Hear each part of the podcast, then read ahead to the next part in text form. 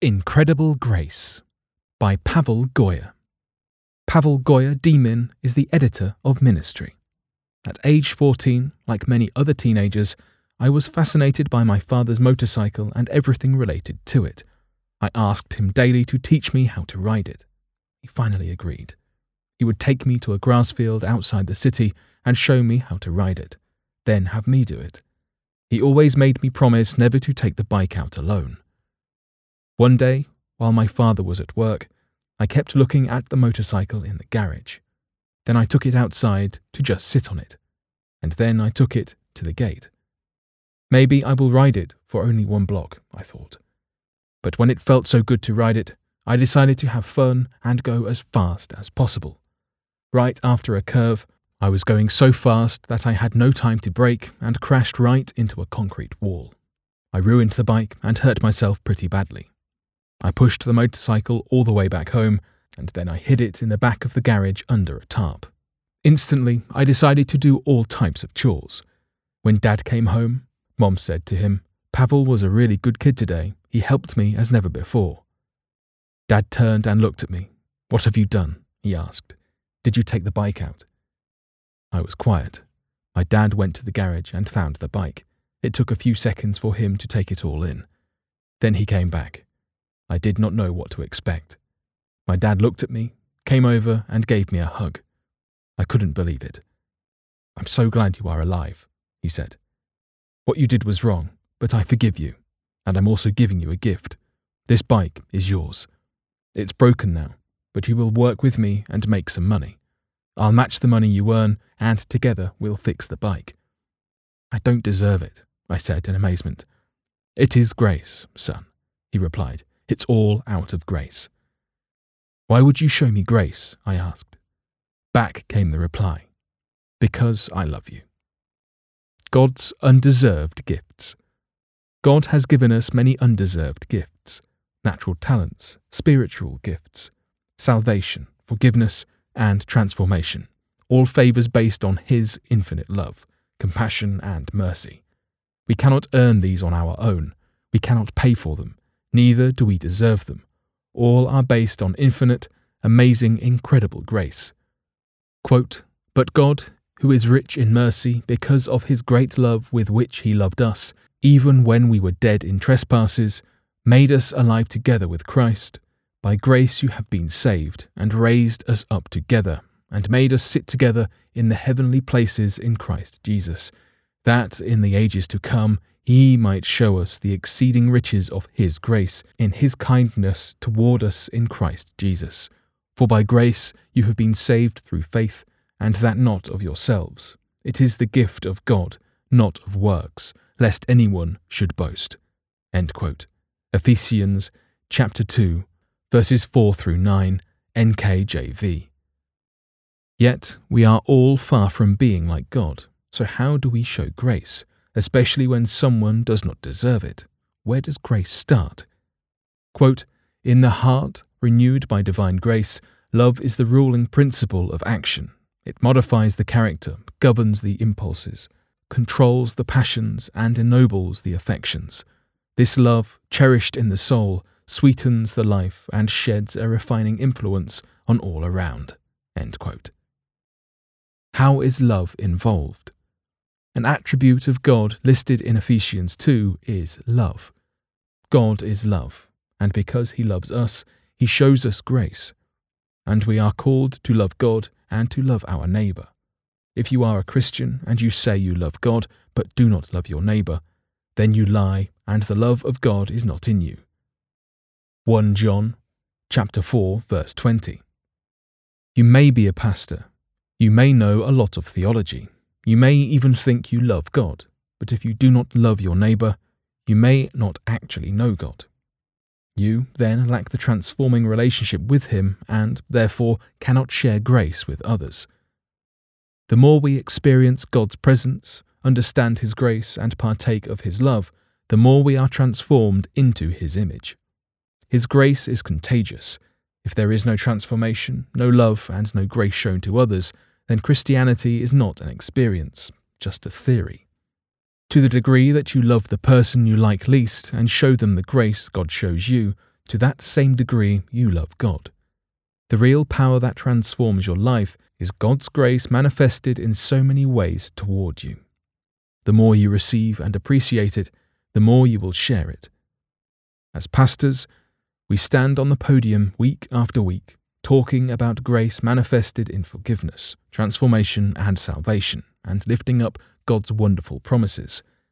Our goal is to save souls for Christ, yet only God's presence in us with his love and grace, can bring true transformation that shines out to our parishioners.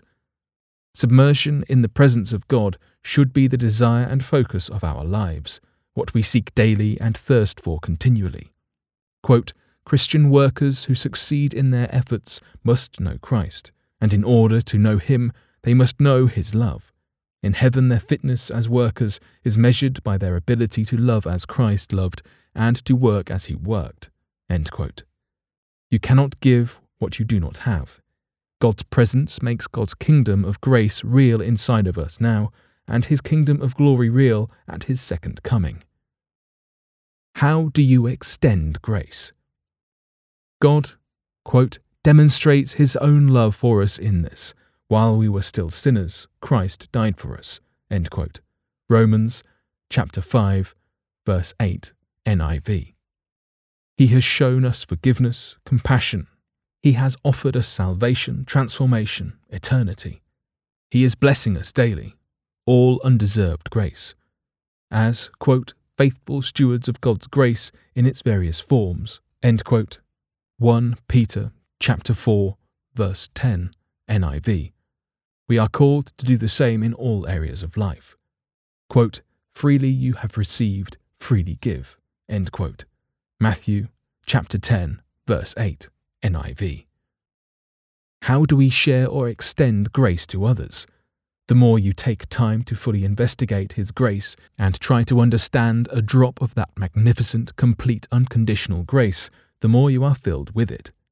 When you naturally share it, it flows through you, it radiates from you.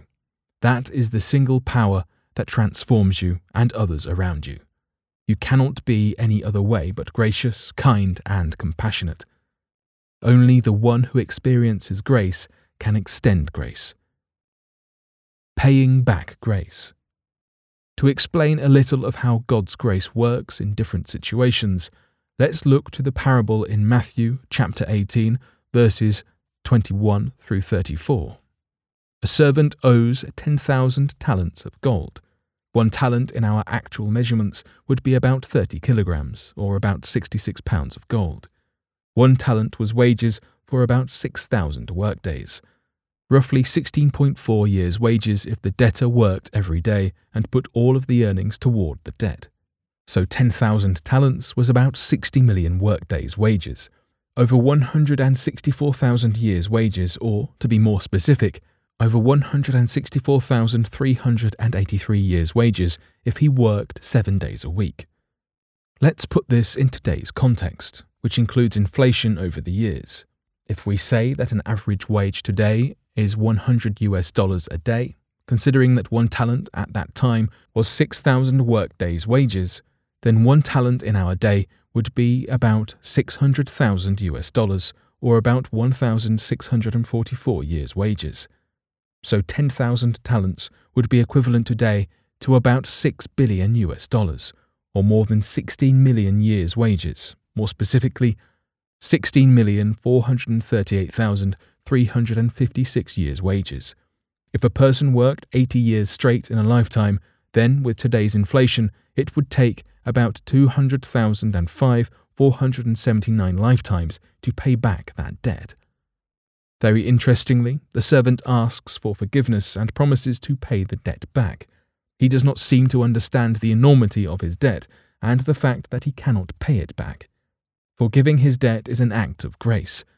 Clearly, if his debt is forgiven, he does not need to pay it back. If he pays it back, he does not need forgiveness. He confuses forgiveness, received freely by grace, with merits. This means you don't need grace, you work for it, and therefore deserve it. He also imagines that he can pay it back. In his day, he would have had to live over 164,000 years, work every single day, and never use any of the earnings for food or bills to pay it back, without considering interest. He would never have been able to make a dent in paying his debt back. Because he is not cognizant of his situation, he does not appreciate the infinite extended grace. Because he does not fully appreciate the grace he receives, he cannot extend grace to others.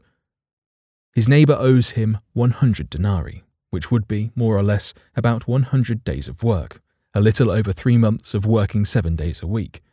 The first servant is pardoned for more than 160,000 years of debt, yet he cannot forgive 100 days. Grace received, grace imparted. To the degree that each one of us understands, receives, and appreciates God's infinite grace expressed in a variety of ways, to that same degree we need to extend grace to others who may not deserve it and cannot pay it back. Only then can the forgiven forgive, the loved love, and the saved save. Only then can we genuinely preach God's grace in the pulpit. It is said, quote, The more you walk among flowers, the more you smell like flowers. So the more you walk in God's grace and experience it, the more you share that grace with others, and without strings. The more you receive and understand it, the more you love God and love your neighbour. Effortlessly and naturally, you are transformed and discipled. You follow God, obey Him, serve Him, and care for your neighbour. Charles Swindoll says, quote, Grace acknowledges the ugliness of sin by choosing to see beyond it. Grace accepts a person as someone worthy of kindness, despite whatever grime or hard shell casing keeps him or her separated from the rest of the world. Grace is a gift of tender mercy when it makes the least sense. Real Christianity is to be filled with God's love so much that your life will reflect that love. You will then show grace in a variety of forms to those who do not deserve it. Grace received becomes grace imparted, the real proof of Christ living in the heart. In a self centered world, a world that is in confusion and need, God's children must reflect God's character in showing grace and compassion, care and love to others around them. As we extend grace, we guide them to God's love and grace. God is calling us to experience and share His grace daily. That is the best sermon we can deliver. For bibliographical and biblical references on this article and for much more content for pastors and church leaders, please visit ministrymagazine.org.